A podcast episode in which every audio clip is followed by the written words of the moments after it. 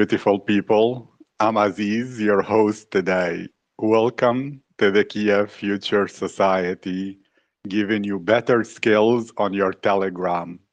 Why does this Telegram channel exist?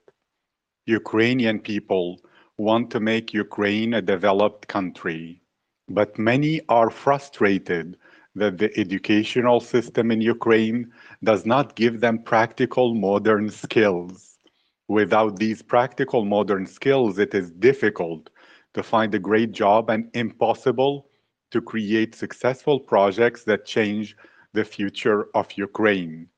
After interviewing hundreds of interesting Ukrainian people on the Kiev Future podcast, I noticed something.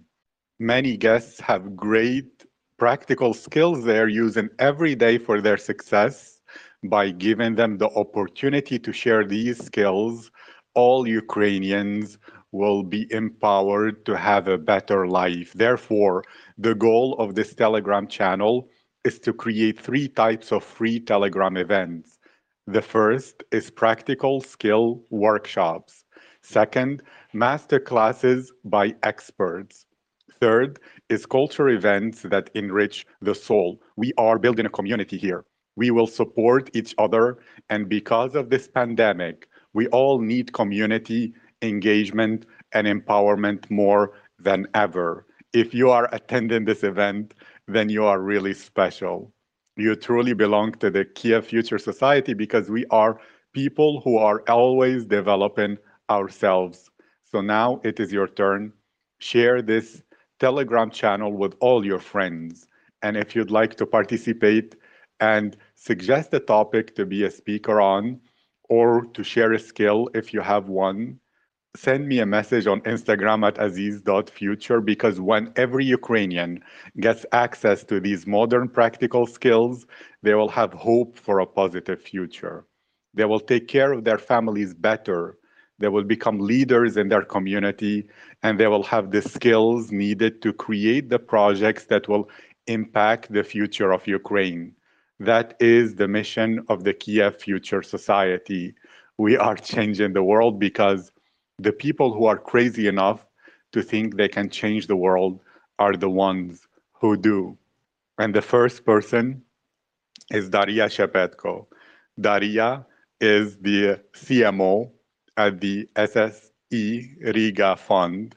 She's a student at the uh, SSE Riga, great university. She received three scholarships to study there. She won the best woman in scholarship for that year that she wanted. She's also a model, a ballet dancer, and a really great, great girl. I recommend everyone listens and take notes because she's amazing. Daria, you can begin.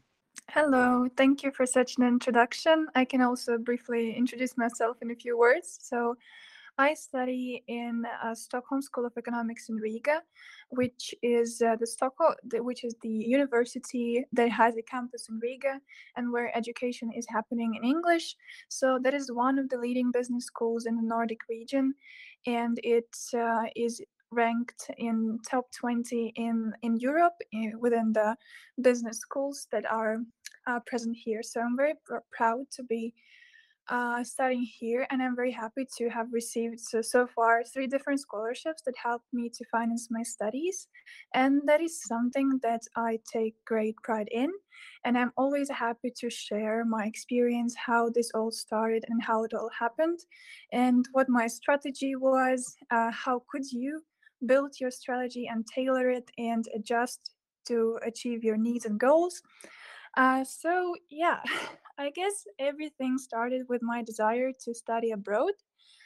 And the only thing I knew when I was a teenager is that my uh, the people who surrounded me told me that it's quite costly and it might be unlikely that Ukrainians will be able to afford it because, for example, education in the U.S. it's like forty thousand euro uh, dollars a year. In in in in Europe, it can be ten thousand euros a year or something. So it's quite a lot for you for a Ukrainian. And I was wondering what could be an opportunity and how to get this opportunity to study abroad. And even though like society that I lived in convinced me that there are some kind of boundaries around it and probably it would be more reasonable to stay in Ukraine to study for free for example in Taras Shevchenko University or one of the top universities in Ukraine but for free but I had this uh, ardent desire to study abroad and uh, I was thinking how to do that. So basically, when I was around 13, I started thinking of various ways uh, to get what I'm striving for. And I started doing uh, my own research because it's very important to start with uh, uh, getting the general understanding of of how this scholarship landscape looks like. So basically, the more you read, the better. And I guess today I can uh, walk through the steps that you need to think of when you are considering uh, of applying for scholarships. And then I can share my story, how, how it happened in my case. Uh, so basically, getting a scholarship is an overarching goal. And there are, but it's like a key goal that you want to achieve but there are quite a few steps in between that will determine your success and you need to be mindful of them and you need to take care of them. So you cannot start like a month before applying for the scholarship because it requires preparation if you if you have like you know high targets. So if you want to get a very um, uh, famous scholarships that that requires probably even a year of preparation or something like that so if you are, for example, not familiar with the field of scholarships and how you can get them, where you can get them, who gives them, you need to start with doing your research, the general research, uh, reading a lot about opportunities that existed previously or they are currently available. So there are plenty of websites and even great Telegram channels that I do recommend checking out. So that is, for example, um, opportunities and many many others. So do check them out and save the telegram channels that provide those opportunities. Read absorb the information note down the facts that are quite interesting and that will help you to gain the general understanding of um, how this landscape looks like because it's very very diverse and there are quite a few scholarships that you can get depending on your goals. So yeah, it's very important to understand what kind of goal you want to achieve. So basically, there is an abundance of, of scholarships depending on your needs. And I can list, for example, yeah, a few examples that could be, uh, for example, Erasmus grant or Erasmus internship. There are two different things. So Erasmus is uh, the scholarship that you can get to study um, one uh, semester abroad and you should be enrolled already in the university. So, for example, if you're currently a student at a Ukrainian university, you can apply for Erasmus grant and you can go abroad for one semester or year in the university you have always dreamt of. Or, for example, you want to do an internship uh, in Europe and you're afraid that uh, it's quite costly to be living in a city in in uh, in Europe. So you can apply also for Erasmus internship. There's a great opportunity. Or for example, if you are a student at school, high school student, and you want to go abroad to the US, uh, Flex could be a great opportunity for you. In a way, it's a scholarship. In a way, it's an exchange program. So yeah, it's quite diverse in this way. Also, there is a, for example, um, United World Colleges United World Colleges, that is also an opportunity to get financing to study abroad uh, in the US in various um, universities, not universities, but boarding schools. Also, there is Ukraine Global Scholars, a famous program that is very uh, is currently growing in Ukraine, and I do recommend you considering it. There's a, that is a great opportunity to get support in getting the scholarships in those universities you have always dreamt of. That could be Harvard, that could be Deerfield Academy, Stanford, MIT, anything. So, depending on your skills and depending on your desire, you have an opportunity to apply for UGS. Also, there are research grants if you are, uh, for example, doing some kind of research. Um, there are bachelor's uh, scholarships in different universities. They're very specific. Also, master's, PhD. There is also a Chevening scholarship that provides you an opportunity to study in the UK that's a wonderful opportunities and just yeah that is the list and it's a very long one and yeah just to name a few um, so basically at first you might be reading to get the general idea what what kind of opportunities exist and then you need to start gathering information in more kind of systematic way not to get lost in what you're doing so I would suggest, for example, creating a spreadsheet with multiple columns that might be useful for you.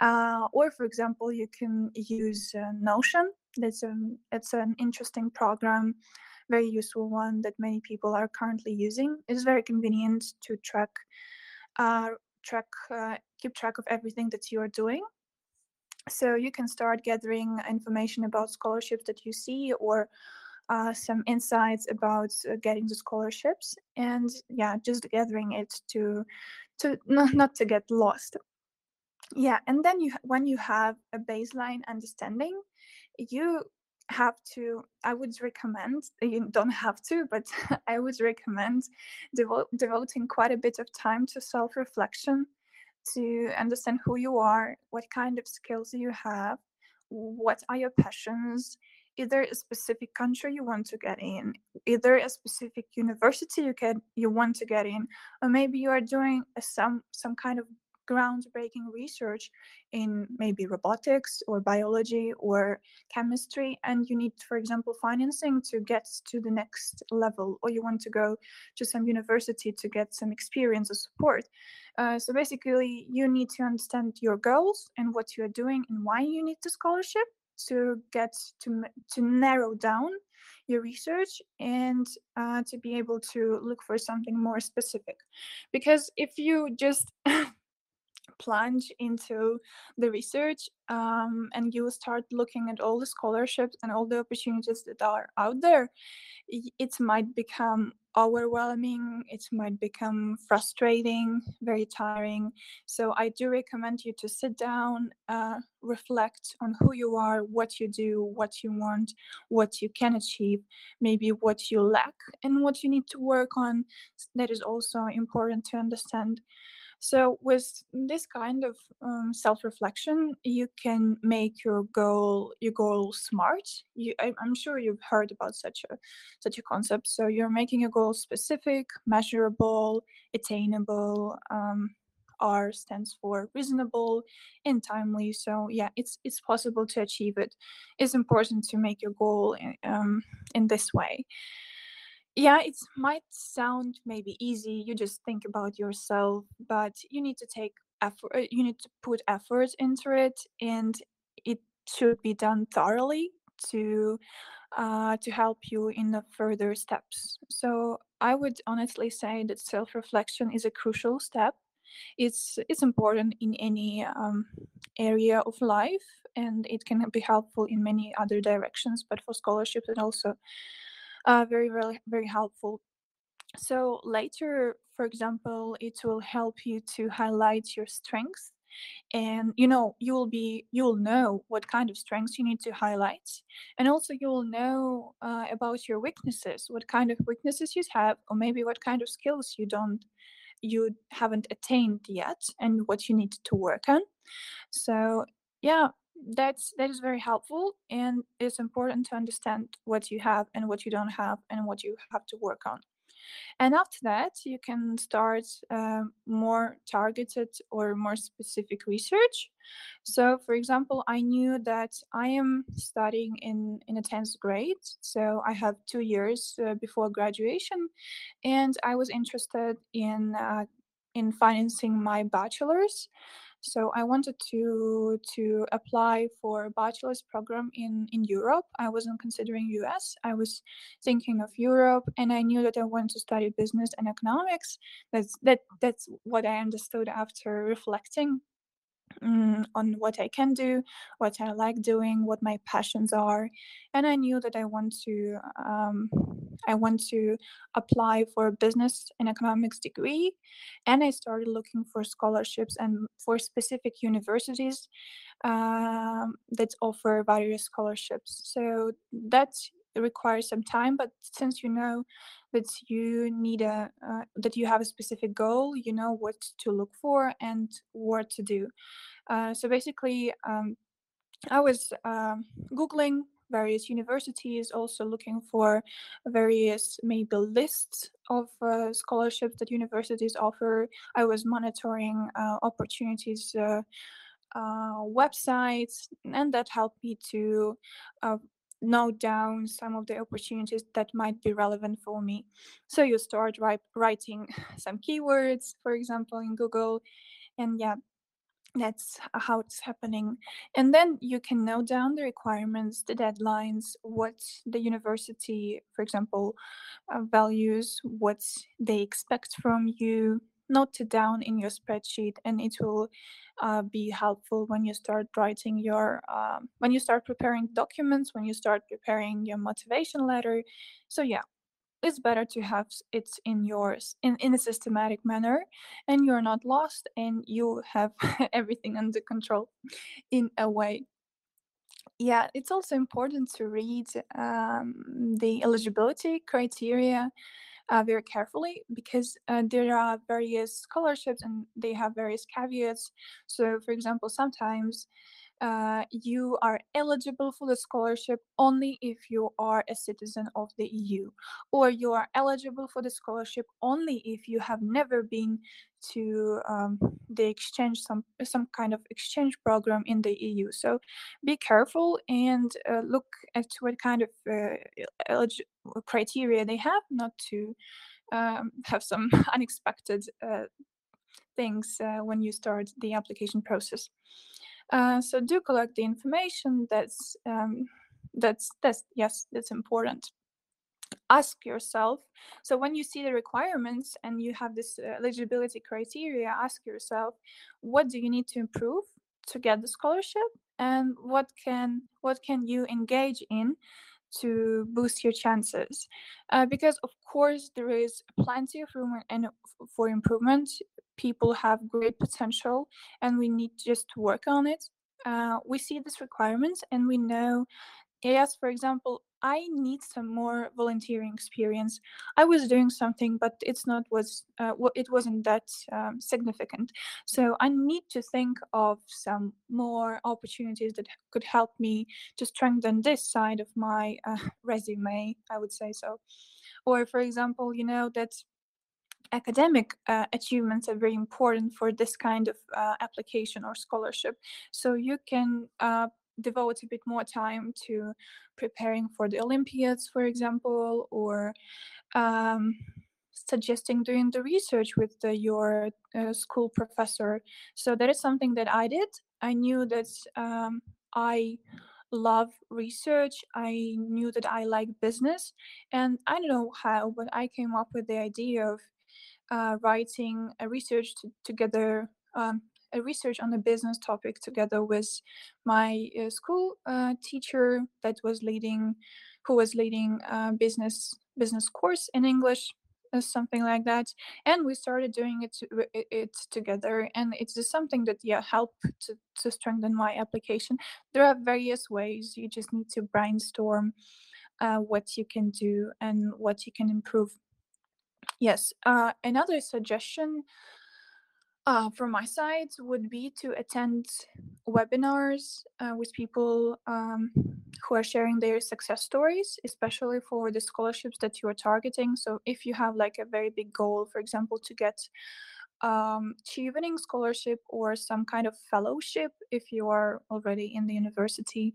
Uh, so it would be great to listen to people who have already gone through uh, the whole process and uh, listen to their reflections, what they did, uh, what helped them, what um, or maybe what kind of mistakes they made, or maybe they were going through this process a few times. So maybe the first time uh, when they applied first time they failed and then they improved and they might share uh, what they did. Of course every case is very um, very personal and very specific and it might not for uh, it might not work for all the people. However it's important to have a general understanding and maybe those insights will be look uh, will be um, useful for you uh, also, what I would recommend is to create a LinkedIn profile.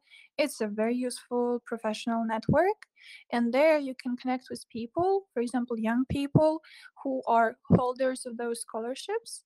And it would be great to, get to know them, arrange a meeting or a call, understand what helped them, and maybe they will be also willing to help you. And, for example, help you with editing your motivation letter or help you with um, um, deciding on your strategy how to um, organize your like application strategy. So yes that's that's how it works. I do recommend checking out linkedin if you don't have it yet and it's a very powerful network and you can find a lot of people. For example you're writing down ukraine global scholars and you have a great list like of 100 people you're looking at people who have like maybe a similar profile to yours. For example you are doing some chemistry and yes you can connect with that pe- person and you can ask her or him uh, about his success story what helped him and how it worked. And i i am sure that those people are very very responsive and it will help you to grow your network as well so decide on your strategy, understand what you want to achieve and how to achieve it. So planning in this case is very important. That's a way, in a way, you're planning your self development.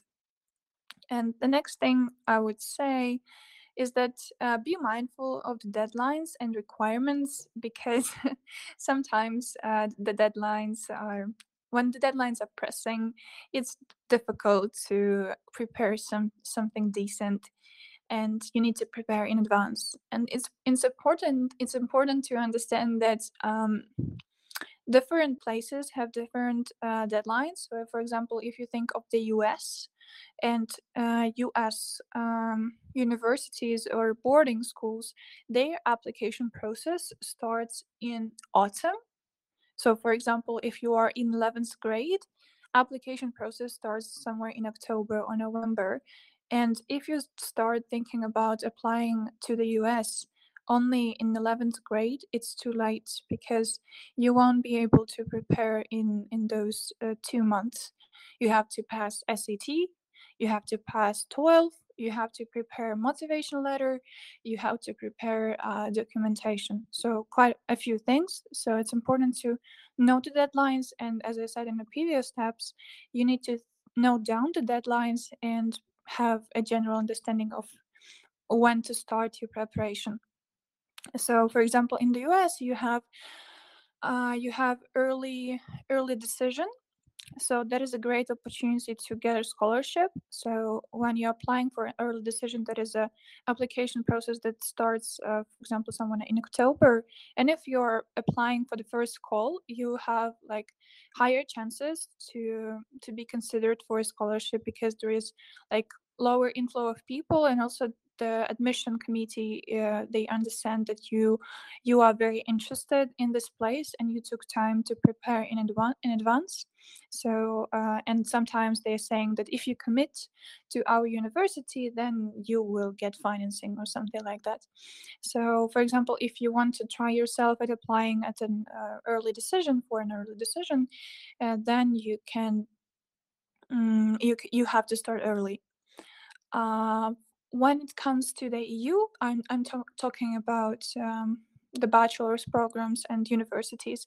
So when it comes to the EU, um, it differs. So there are quite, um, they have quite diverse deadlines. So for example, if you want to apply to the Netherlands, uh, the deadline will be somewhere in January or in February, so somewhere like that. So if, if it's Western Europe, um, you approximately the deadlines are somewhere in uh, in, in in winter. If you want to go to Eastern Europe, not closer to Ukraine, the deadlines might be um, in March or April.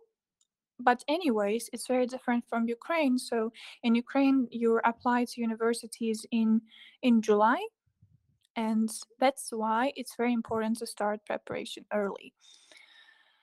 Um, I guess yeah, that's about the deadlines, and maybe it's time to uh, talk about typical application. Well, uh, the applications differ, and they differ a lot. But I I might give uh, an overview of the applications that I came across when I was applying. So basically, you have uh, an application form and that's where you're noting down where you come from you you're submitting the scan of your passport uh, and some yeah details about yourself your family.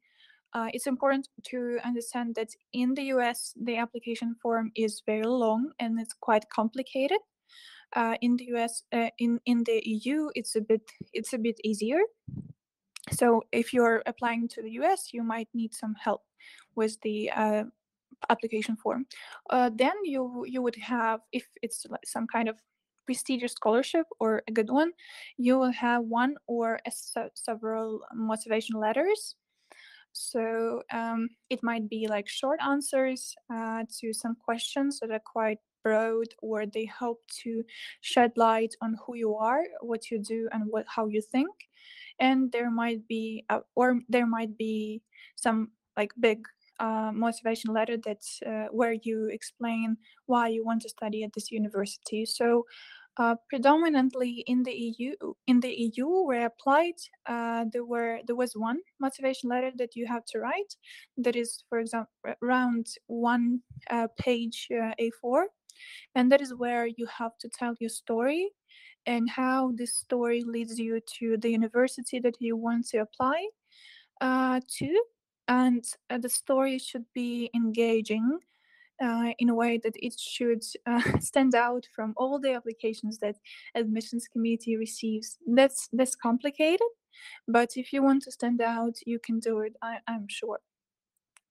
Also if you are applying for some creative position or probably if you're not applying to university or you're applying some some creative scholarship, you might be required to submit a portfolio with your um, paintings or your dancing skills or yeah something like that.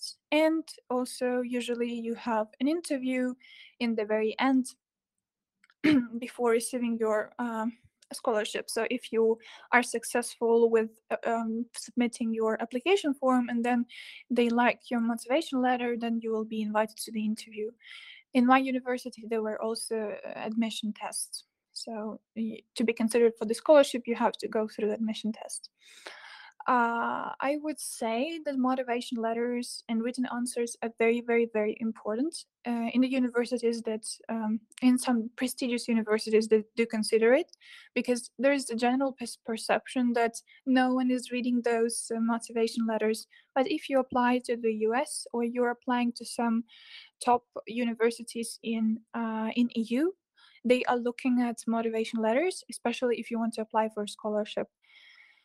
Uh, so um, when you're writing um, your motivation letter, um, stories storytelling skills are crucial. So that is important to put your um, background into an engaging story, and um, it's nice to have some storytelling skills. But you don't if you don't have them, you can develop them.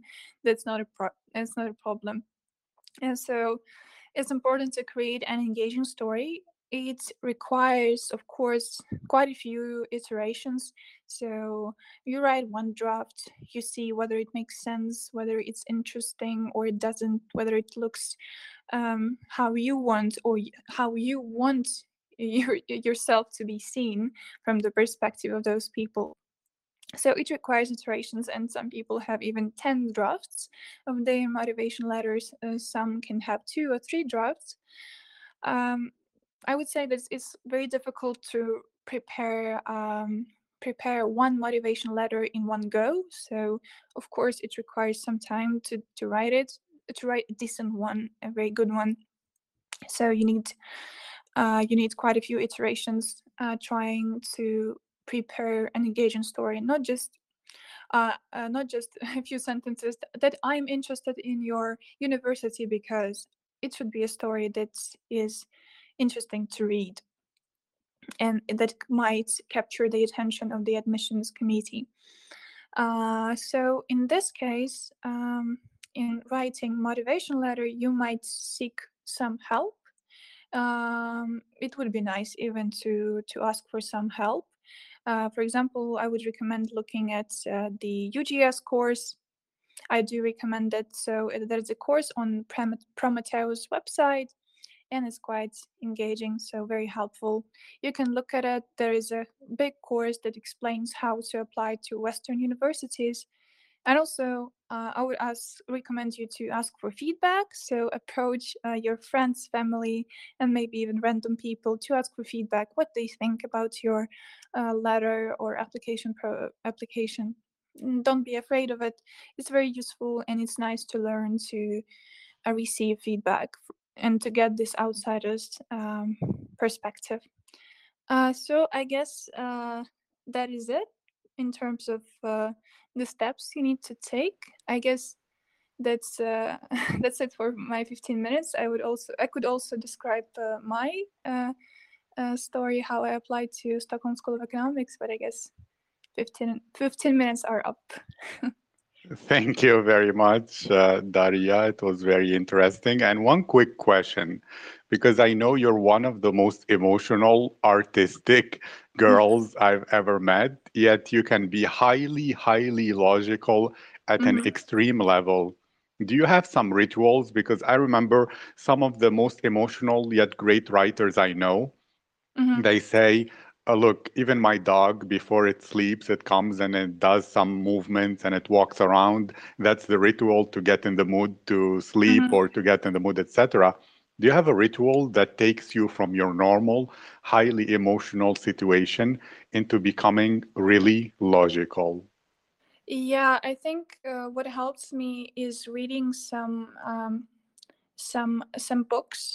So, for example, before starting to write my motivation letter, I would definitely uh, open some books that I like. So, for example, that can be Oscar Wilde, or that can be some other uh, English uh, writers that I like and I enjoy uh, their written style, what kind of language they use. That can be very inspirational and can help you to get into the, that more or less lyrical mode. And uh, that's one way how I get into it. Then it can be music uh, and maybe self-reflection.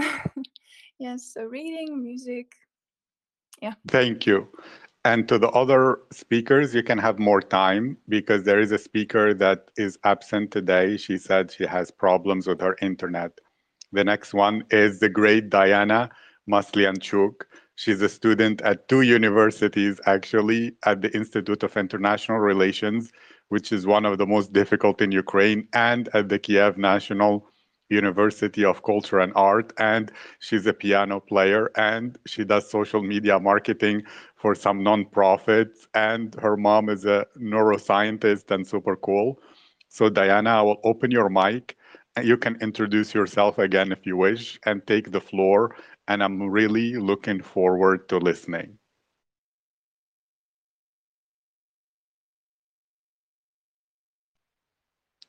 Diana Maslianchuk, you can speak. Uh, I'm sorry, I haven't uh, pressed the mic. Uh, hello, everyone.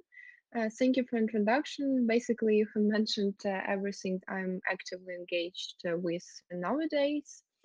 And I'd proceed to my topic since social media marketing is a great theme and there are many things to mention. Uh, today, I try to concentrate only on something very important and uh, also having in account that uh, I'm not um, particularly fully professional in it uh, since uh, I do not uh, possess any degree. I do, I have done only some courses. So of course there are also many, many other things to mention and to consider And uh, another thing I would like to say is that social media sphere is uh, one of the most uh, quick developing thing in the world. So we may think about it nowadays and uh, communicate and develop some rules and strategies and then wake up tomorrow and uh, just understand that uh, everything we have done recently is need to be rearranged because there are some new trends uh, some new instruments uh, so that uh, i just urge everyone who consult me about social media to be like um, open to the world and to consider those trends every day. So you have to start your morning and to finish your day uh, in the evening by reading some of the recent updates concerning social medias. And uh, starting with social media marketing, I would like to say a few things about digital marketing overall.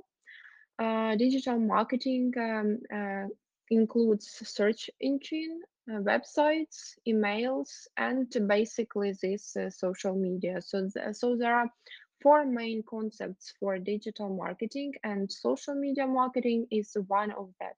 So imagine how difficult it is to build a digital marketing strategy when it has three, uh, when it has basically four uh, important components, and uh, all of them are equally uh, significant in the development of uh, your business. Uh, so um, digital marketing is a revolution in uh, how do we sell the products because uh, it helps uh, um, their businesses to become more inclusive and to find uh, their clients easily because you just do not post posters on the roads that basically everyone can see them and not necessarily those people who are to be your potential clients.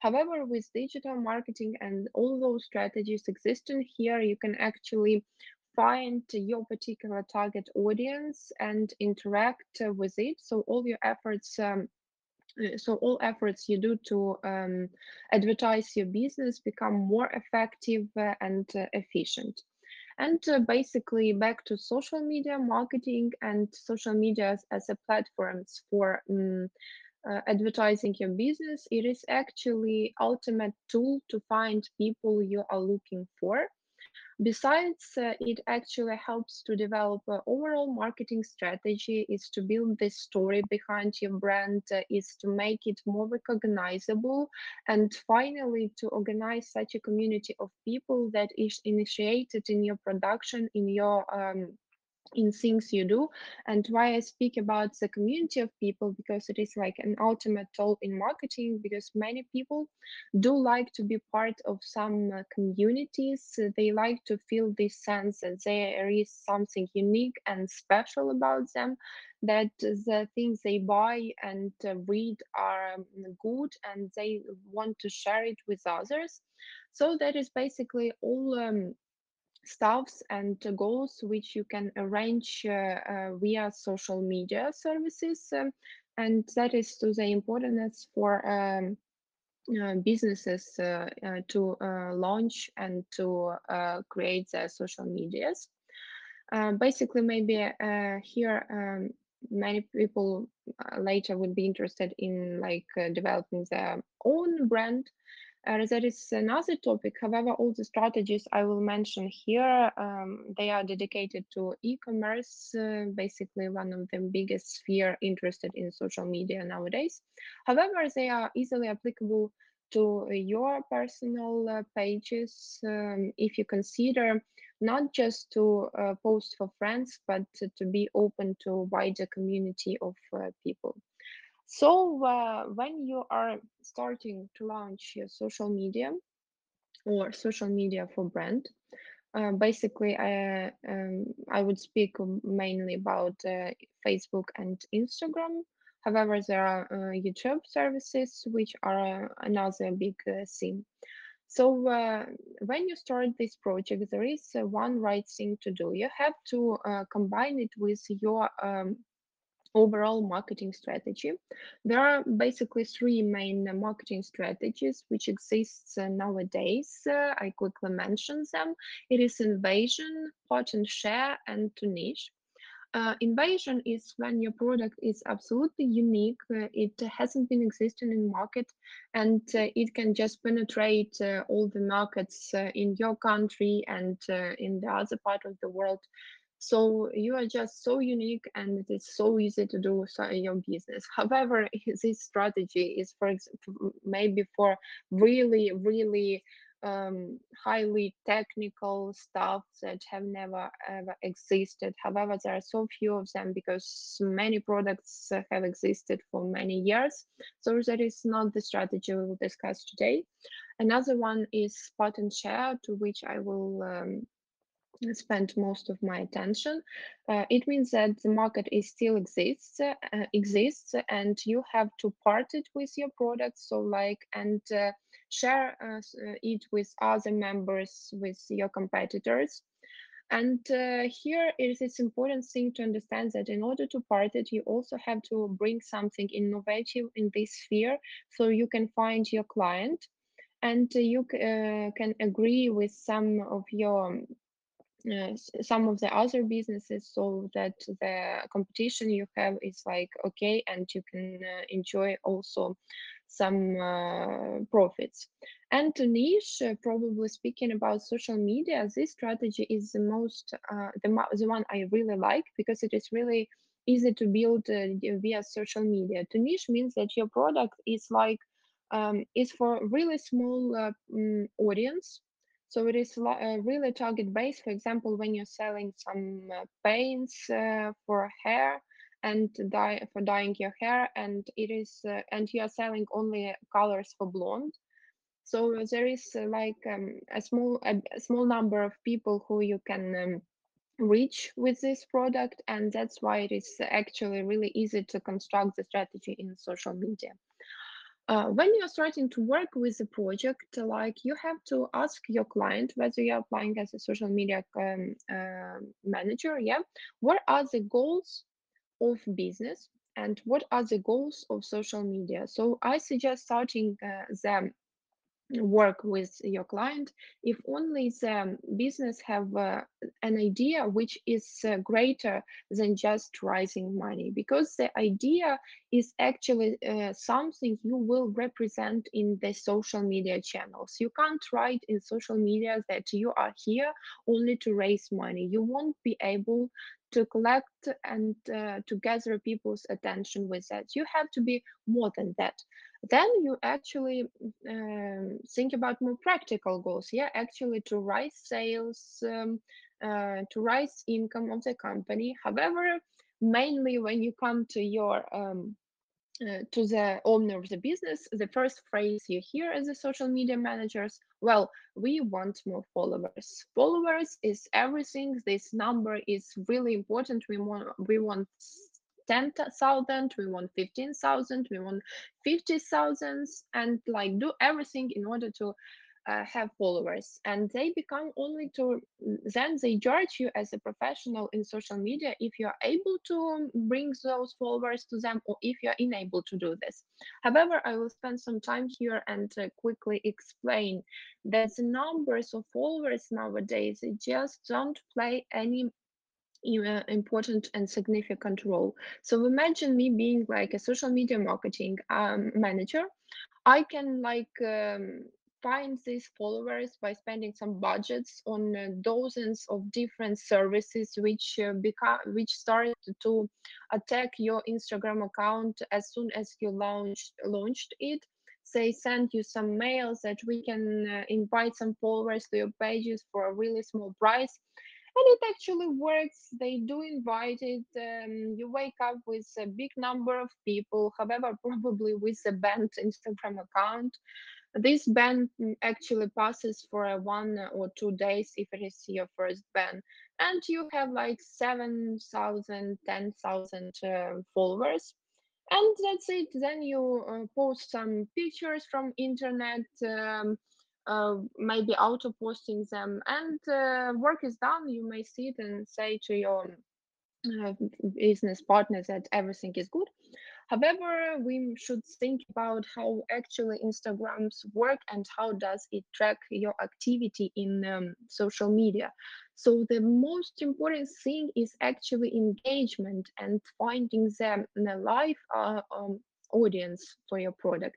And those uh, fake strategies of having big number and no likes, they are actually failing because uh, with uh, getting no likes and comments instagram sees that your profile is absolutely uninteresting. It, uh, it does understand that uh, this uh, audience is probably robots or something like that. And from them uh, the most important thing that you get no sales from robots. So why to find them? Why to engage in such activities if it is nothing to do with the sales so uh, I suggest uh, every time to explain uh, your business partner and or the businesses you work in with that uh, the number of followers is not the ultimate goal for the businesses, and they you can even rise the, the sales if the page is of uh, if the account of uh, social media is beautiful, if it has all the necessary information for the a person who wants to buy some product, uh, you may sell your product even without getting a follow. To get a follow, there is much more work to be done than just use some strange services. So after the clearing your goals uh, with your business partner, you as a social media marketing manager shall learn your audience and it goes beyond age, gender and geography. It is not enough. You should find the, the most specific thing you can get about and you can get to know about them. So for that, uh, I suggest some services which are Facebook Audience Insider, and Google Keyword Planner. Google Keyword Planner, it is uh, basically to do with search engine and uh, with uh, some traffic in internet. And speaking about Facebook Audience Insider, it is actually a free service uh, which collects the data from the uh, people visiting your page. So everything they are interested in can be listed in your uh, profile in this Facebook Audience Insider. Uh, the only thing you need to have to use this tool is uh, just the business account in uh, Facebook. However, it is necessary if you want to deal with business, if you want to create some targeting um, advertisement.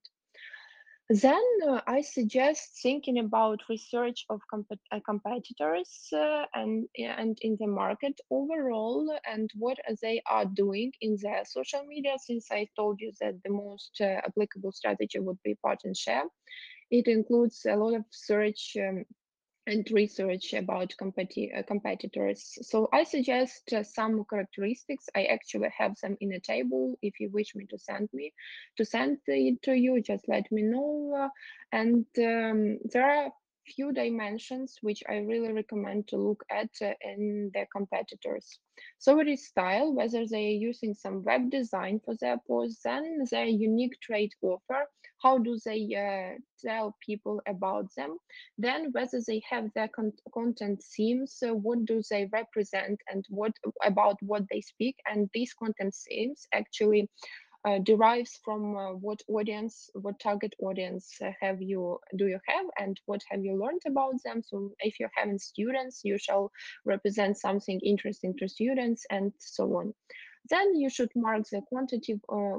Um, the number of posts and stories uh, per month per day then you should think of uh, whether there is a video content uh, then the other dimension to measure is probably one of the most significant. It's user-generated interactions. So whether the audience of your competitor are active, uh, user-generated interactions, uh, it is um, basically comments and likes. Uh, and some other stuffs uh, as answering comments do uh, this uh, does this business possess any masks uh, stickers? So does it use effectively all the instruments instagram suggests so do analyze your competitors and uh, create some table and to make some conclusions for yourself. So if your competitors doesn't don't have any particular dimension, so it is your task to have it and to uh, and by that to make your business page more attractive to the audience. Then uh, we are finishing everything uh, with the content. And it's the last thing I want to speak about, just a few stuffs because content uh, is my favorite topic since I'm uh, also commercial photographer and I have started my uh, way in the uh, marketing in social media from actually creating content. Yeah. And for business pages, I recommend to have uh, four different types of content, which is informational, entertaining, um, selling, and image creating. And the percentage of uh, all of these dimensions should be like that informational 40%, entertaining 30%, uh, selling 15%, and creating image uh, 15% as well. That is uh, like um, the most common portion, uh, not to um, overwhelm your audience with some sort of content. And uh, in order to keep your page not only selling, not just an advertisement page, but uh, to bring it, uh, to make it unique, to make it recognizable, and the, um, the most important thing is to make it useful to your client. So when we come to follow, uh, it is um, probably easier to get the follow with a target um, advertisement. You get these follows or from giveaways, they come those followers. However, your task then is to keep this audience with you and the content is actually the tool which will help you to uh, keep this community with you and to grow it bigger. So if the person is not interested in anything you post, why to follow? If uh, he or she needs to know something about products you sell, he can just or she uh, attend your page, see what uh, he or she needs, and then leave. It is not necessarily for them to follow you. So you have to think in your social media uh, e-commerce, uh, when you're leading social media pages for e-commerce, you should think not only how to sell products there, but what to tell and to write and to represent people about in order to get um, interactions and in order to keep followers. And uh, speaking about content, content, I do suggest to pay your attention mainly to videos because up to the end of uh, 2021, there are researches that suggest that 81% uh, of uh, content will be video based. Uh, then I suggest also thinking about adding some personality to your business account. So tell about your business partners, tell about people engaged in the business, because people are uh, actually social, uh, sociable and they do um, and they do uh, want to see some uh, uh, people standing behind this business. So they know that it is not robots that they are real people and uh, the uh, interesting statistic here that uh, people that photos that show some people on them are getting 36% of likes more than other types of content. And um, speaking about other pictures and video you may post, yeah, as I have mentioned before, do uh, pay attention to some trends. However, there are ultimate like uh, getters, which will always work. Uh, uh it is flowers, food, uh, children, animals, and uh, types of wow content, which is unique and unusual and really outstanding. Probably with them, with such content, you need to pay um, to put uh, into it uh, a lot of efforts because it requires some photo editing, some locations, some photo shoots. However, these are types of content that are ultimate uh, get likers. So you may think of it when building your content plan and uh, when you need actually to get uh, more likes. So create a mood board, uh, pay attention to colors. Um, speaking about colors, 60% should be like um, basic colors, white, uh, uh, uh, some uh, neutral tone, and you may just have 15% of some bright uh, colors and do not overload your account with them. It should probably be two, um, max three uh, um, bright colors. They are mainly the colors of your logo. So do pay attention to that. and probably I will finish here. Yeah. Uh, thank you for your attention. If you have some question, I will be really glad. Thank you very much, Diana. And I want to stress again the importance now of being entertaining and of using video because people expect now entertainment in their social media, not only information. And now we will begin with the little genius, Diana Shalashna. She's amazing. She sees some parts of the world as mind maps. Uh, that is like an incredible way to organize in her brain all the information and the next steps. She's an extraordinary project creator, driver, and she knows how to motivate people to join her projects. And she is the city representative of Flex for Kiev in this year. Diana, I will open your mic and it's an honor and really fun to listen to you. So please speak. Hello, everyone. Thank you, Aziz, for having me today. I'm really glad to uh, give a talk today about how I organize my projects. Uh, some words about me. I'm currently 19 years old. I'm a student of Boris Grinchenko Kyiv University, and my major is international relations. And also, I'm a Flex alumni, and right now I'm a Flex City representative of Kyiv, which means that I conduct multiple projects every month. And speaking about projects, I have already conducted uh, some of them, like speaking clubs, drama club productions online, echo festivals, blood drives, movie nights, fundraisers, and many more. And I would like to uh, present uh, a set of five basic rules how to start a successful project. So, without any further ado, let's start. My uh, number one tip is uh, to work with a team than by yourself because uh, if you're organizing a big scale project, you will need at least another person to delegate your tasks, and also you will be able to practice your soft skills. Uh, it's also very nice to work uh, with some new partners uh, every new project. Since if you work with the same person you might uh, be um, out of ideas for the next time. Maybe you will be stuck in just one place. And i'm the type of person who doesn't like to be uh, just in one idea. I like to change my projects therefore also try working with new partners uh, find some youth organizations that you can uh, cooperate to create some nice projects some new and fresh ones. Uh, and uh, also it will be very beneficial for you because you will know how to communicate with people how to build all this uh, effective uh, communication in a team uh, and of course boost your leadership skills my second adv- advice is to think ahead about your target audience because you can build the strategy of your project and uh, your approach according to your audience. For example, you can create a project and uh, directly say that this is a project, for example, for youth, and therefore you know that you need to uh, do this and this steps in order to satisfy youth. If you would like to address to some professionals, you will need to say, for example, in your application form that this uh, is a project for professionals in this sphere, and uh, please uh, apply uh, only these professionals because you will find useful information uh, for you. And other people, uh, please find my other projects.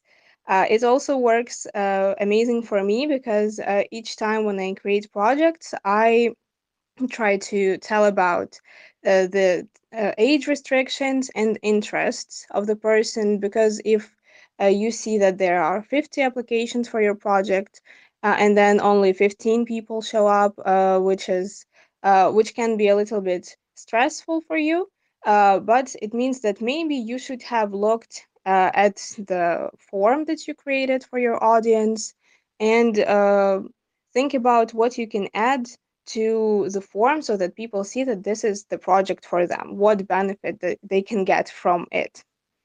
Also, the next tip uh, would be to think about all the details and create uh, timelines and strict deadlines for yourself as well. Uh, for example, if you work in a team, and you you create a big scale project uh, which can last more than one day it can last for weeks you need to think about all the deadlines beforehand to write them down and to delegate who does what So, for example, who creates a group chat, who sends the materials, who writes emails, and when all these things need to be done. Um, for example, also you need to think about the communication uh, with the participants so uh, what we do is we usually ask them to write all their contact information, emails, Telegram uh, usernames, Instagram, Facebook, and then we collect them in some groups, group chats all over the social media sometimes because people uh, don't always have the social media that we tend to favor. Uh, but emails uh, is uh, the most basic approach that you can use uh, always ask for emails. You can write to people, share all the documents with their emails, Google Forms, uh, and the Google Drive folders, everything. But also uh, stick up to the latest trends with Telegram when people uh, like to join to the chats and discuss everything there. Also, when I was talking about uh, some of the details of your project, for example, when I organized a blood drive, uh, I needed to think about the COVID restrictions uh, that we have nowadays. Also, for example, such things as water, masks, um, hand sanitizers, cookies for the volunteers, uh, and you need to be responsible for the participants of the project think uh, what exact details you need to provide them with because for example uh, when we finished the blood drive, one person felt bad. So it was good that I thought in advance about some food for the person because uh, not always the blood centers can provide you with this. And uh, it was some beneficial points. Just think about all the small details. Uh, moreover, one other point is that you need to be open to uh, some challenges that can arise. For example, technical difficulties are very common when you're organizing the project online. For example, uh, somebody might not be able to enter the Zoom conference, so you can record it and send it, share it with everyone. And uh, also, for example, yes, take care about all the restrictions, be up to date with the news, what you can do, what you cannot do. Uh, some projects, unfortunately, uh, tend to uh, be cancelled because of nowadays reality. We cannot uh, provide people with projects outside of their homes, and we need to uh, get back online. But you still can make your project very fun and create online challenges, maybe video, also uh, podcasts, and some fun ideas that you can do together. My fourth point is to make your projects interactive, even if they're online. And you should use different chats, Kahoot challenges, boards online where all the participants can write and leave their opinion simultaneously. That will make your projects very interactive, very interesting for everyone. Also, different thought bubbles where people leave the words and then the thought bubble appears on the screen showing what people think about such topic, videos, uh, different sounds, music, uh, if we're speaking, for example, about speaking clubs or about discussions about a, cer a certain topic. Also, uh, you uh, should promote your projects through different youth organizations and channels. I used to only promote my projects through my social media, but it's not always enough because uh, your uh, your subscribers, your followers might not be uh, the same, uh, can be the same interest as you, but if you're planning a project which is different from your usual projects, you need to reach further and to extend your um, amount of people that are going to participate. So I use such channels as Studway DM. They're all on all on Telegram. Also, Твій простір можливостей, можливості Ukrainian Volunteer Service. What you do is you text them, you write them a message that you are doing such a project and uh, you really would love uh, this organization to share it for everyone, especially if it's not a project uh, for commercial needs, it's a project, for example, a volunteering service or it's a fundraiser, uh, these organizations will share it for free, which happened to multiple of my projects. And therefore, uh, you can uh, get free exposure to thousands of people and you get more involvement. Uh, you can see that all these channels have um, up to 15 20,000 subscribers. So imagine how many people will see your advertisement and will join your projects. Moreover i have uh, some tips which uh, do not go in the five uh, big basic rules is that you should introduce yourself uh, and your participants to new ideas. Uh, basically it means that you need to be open to some new spheres of life as you can see, I told us I conducted eco festivals and drama clubs, blood drives, and different fundraisers, movie nights, and some literature uh, nights as well. I don't want to be stuck in just one place. This is why I'm trying to um, to open for the world for newer uh, problems, for some newer topics, and you should do it as well if you want to, for example, uh, become more aware of the world, also open up your audience's mindset, and also you can attract more people. Uh, because uh, people are likely to uh, be interested in multiple things at the same time and they don't want to just be stuck in one project that you do but for example if you do some more they can invite their friends who are also interested in that and you will uh, get more interaction and about some tips how to attract people. Uh, it is crucial to uh, create good visuals and also uh, the tips shared before about the visuals and the social media are very useful. It is um, very indispensable to create a visual, a picture, a video that will attract people because picture is the first thing we will we see when we uh, look through some of the projects advertisements. Also, uh, choose the topics of your project where people can either present their talents, volunteer, or do something with their own hands, where they can dress up or celebrate something, an occasion. Why these uh, topics and not something where you can just speak or watch something? Because uh, right now, when uh, we see that many projects are created online, we need to understand that uh, people are no longer interested in just talking or to just uh, sometimes uh, listening to one speaker. Uh, people want to also be involved, for example, and you can online create projects uh, where you present a masterclass for people how to knit or uh, you uh, create a project where people share their talents therefore they show themselves and they look at other people. Uh, or they dress up and celebrate uh, halloween or something fun. Also uh, you can share your knowledge your experience or skills or some of the materials that you can uh, give to other people this is also uh, very attractive for others if they don't want to be directly involved and do something. They want to actively listen to what you have to say, uh, to some of the experience that you have that they would like to obtain as well. And you can share materials such as uh, some of the books that you have on the topic, uh, some of the websites uh, or services that you use, uh, and people will also be grateful to discover some new ideas. And as well, uh, my last point probably is to make people believe that they are needed in this project. And you can do this by telling that they can help uh, this center, for example, if they uh, if they donate some money for a fundraiser.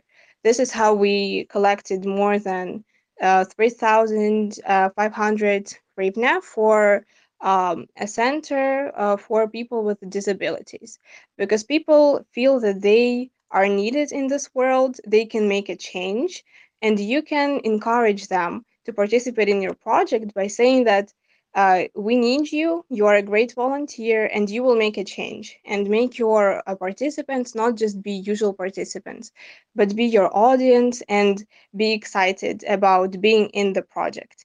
And uh, this is uh, all what I have to say about my experience, about some of the tips that I've gained by now.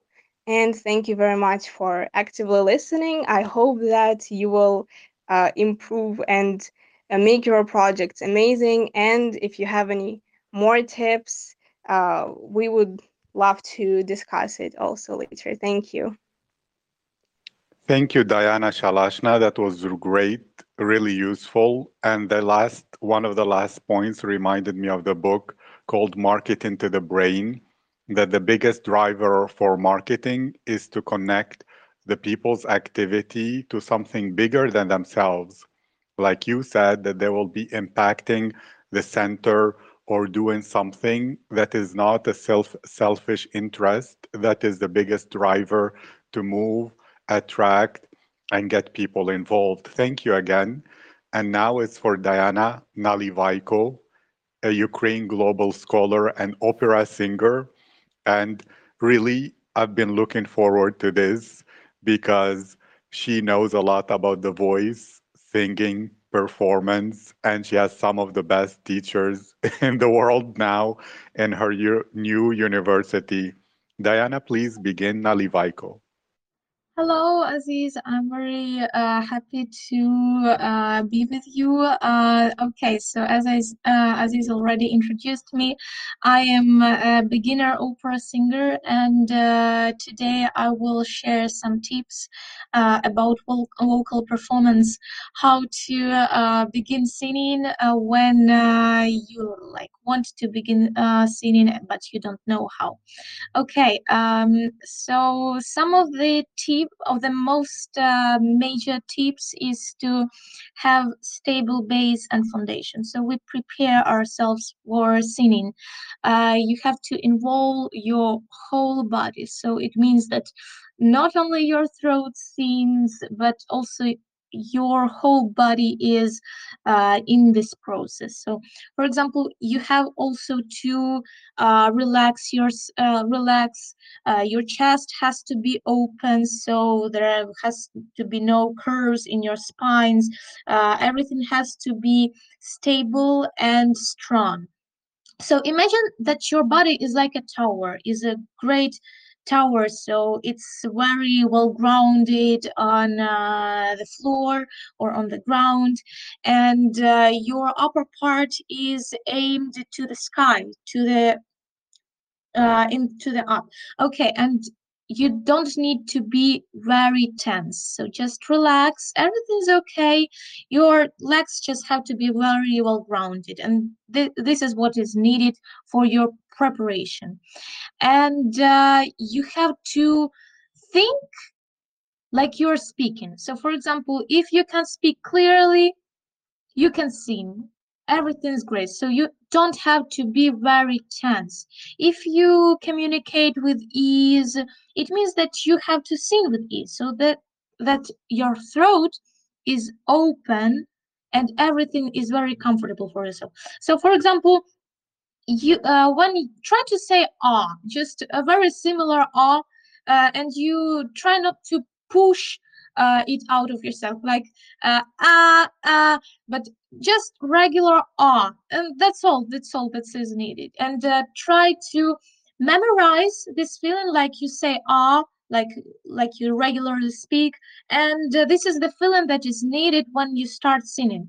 So try to say it may be like you're surprised. For example you saw one uh, really beautiful thing and you're like oh i'm amazed and you're surprised. And try to say this ah with this feeling too. So this can also help. For example when you don't know how to say your ah uh, with ease and that you can feel that your throat is open and there has to be no tension no tension in your jaw uh, no tension in your throat so everything's easy just relax and go. And then I also wanted to uh, say that you don't need to concentrate only on your throat. As I said previously, involve your whole body, your hands, your head, your feet, everything's well grounded, grounded and relaxed. Okay. And uh, when you begin saying something, try not to um, uh, concentrate on your throat so that your sound goes out of your throat, but it goes through your head up to the sky. So it goes up to the sky through your head. So this is how uh, we usually uh, direct our sound up to the sky. So you just relax. And the breath is not going out of you but you're breathing. Like you as i said previously you are amazed you're surprised and you try to memorize this feeling. When you are surprised and you say this ah ah ah ah this is how you should sound. Very relaxed. Everything's very okay. So relax everything inside of you the next point that I wanted to talk about is breathing. So your breathing has to be very strong. Uh, you can try um, and um, one exercise. Uh, my teacher called it uh, like breathing like a dog.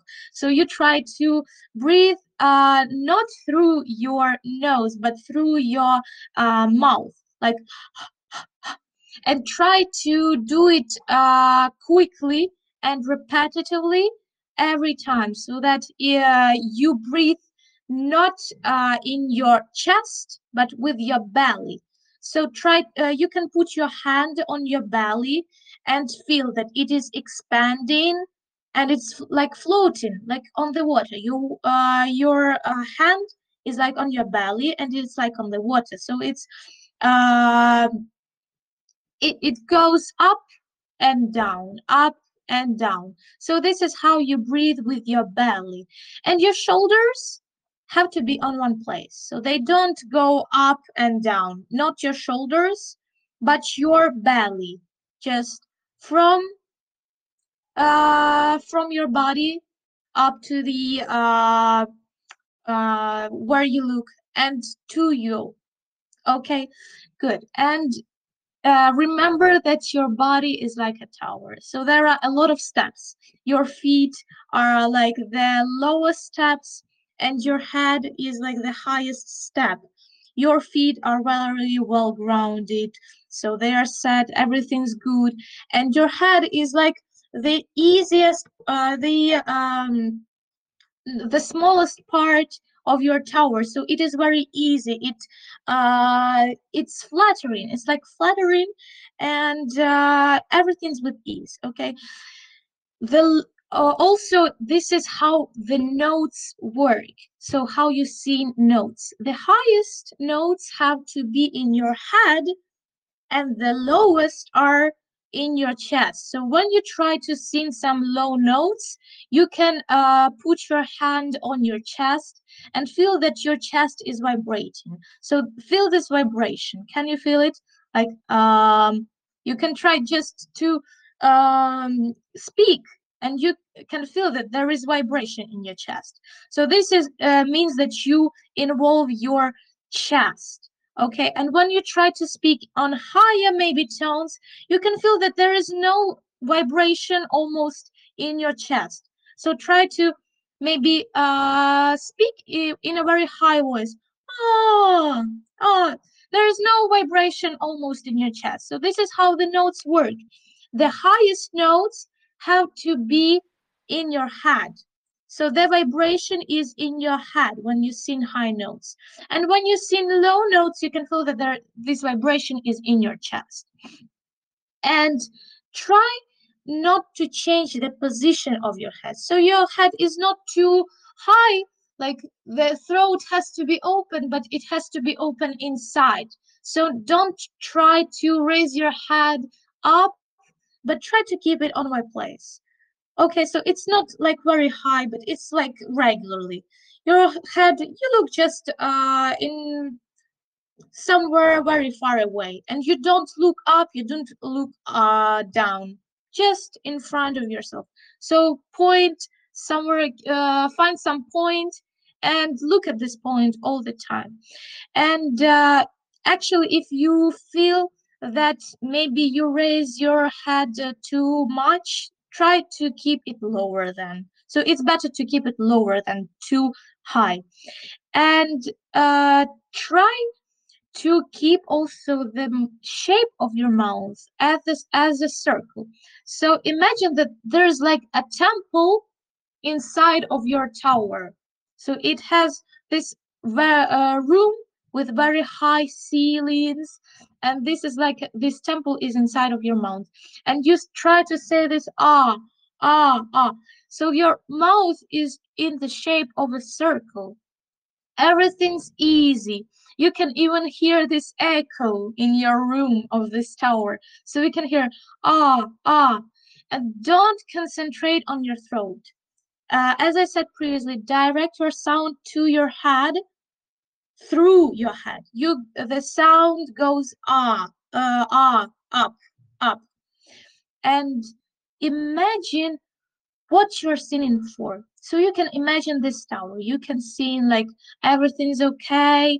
I I'm relaxed. I'm inside of this tower, so there's no danger, no threat, and when you're singing, you can picture some uh, images in your head. For example, when you're singing about spring, you can imagine this river. You can imagine um, also these uh, pictures of um, trees, flowers, green grass, and uh, you are in this mood.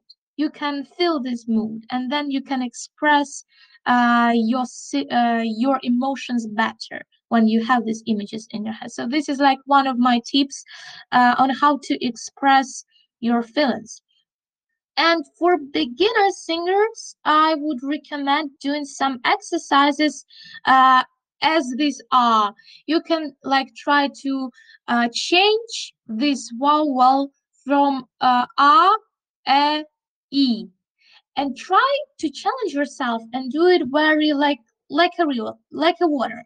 So you don't say like a, e, but try to say it like a one consonant, like I, yeah, I, yeah. So it's changing inside and it uh, try to challenge it you can also maybe if you have an instrument you can like maybe play one note like oh so you feel that the consonants are changing and they don't change at the same time you can also try the exercise oh, uh, I, so it's more difficult because u is when you change your mouth. You change your mouth all the time. And that's the problem.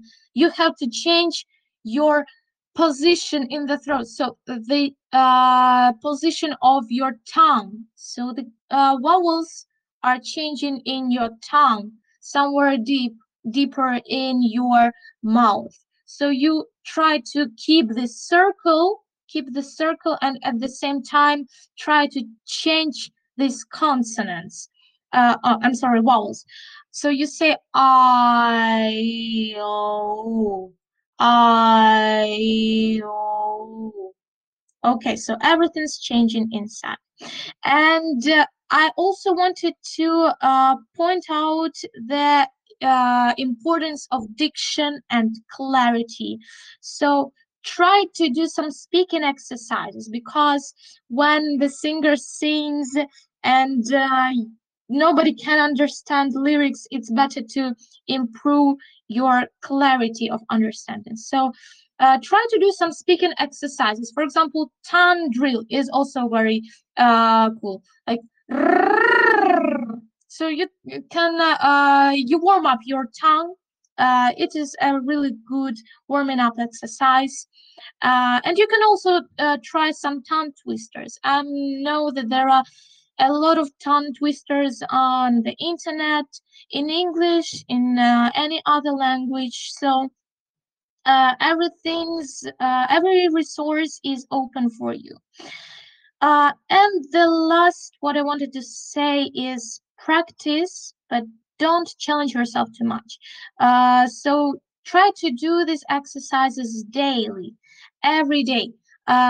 And uh, it's better to sing for 15 minutes, maybe for 20 minutes if you want.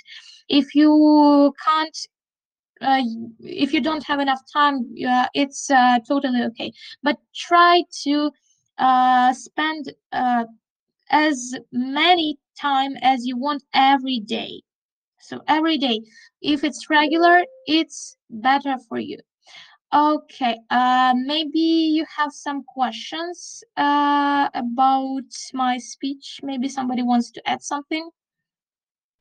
Does anyone have a question? And thank you, Diana. Actually, that explains a lot because I've been listening to some great voices and people who react and comment, and you explained more of the technique. I want to say hello to Adriana Soldat. I opened your mic. Say hello. Hi. How are you today? And how is YTech? What is your work there? And share some of the new progress for two minutes before we finish this. And thank you, Irina Hierenko, for your patience. Uh, hi, my name is Adriana. I am 16 years old. I'm from village Golin, but currently study in academic boarding school in- Ivano-Frankivsk. Uh, also, now I'm working working on creating a space in my village called Promolodь. Uh, as you can know, I'm board member of Vitech Ukraine. Uh, now we're planning our first event, and today we will be have like our team meeting uh, in um, uh, 9 p.m. o'clock. Uh, so yeah, and my like uh, uh, I'm okay and like I uh, have a good mood today. So yeah, thank you. Thank you very much. Yes, at YTech, they're helping a lot of really small city and village girls who want to change the future of Ukrainian teenage girls and the younger generation. And that is going to be really wonderful, the work that you do. I thank you, Adriana and Lisa and Sabina and Dasha too for the things that you do. Thank you. Thank you, Daria Shepetko. I appreciated your speech. Thank you, Diana Maslianchuk. It was great. Uh, thank you, Diana Shalashna. Thank you, Diana Nalivaiko. I'll open your mic, Dasha Malevka. Hello, hello. How are you? You came at the end.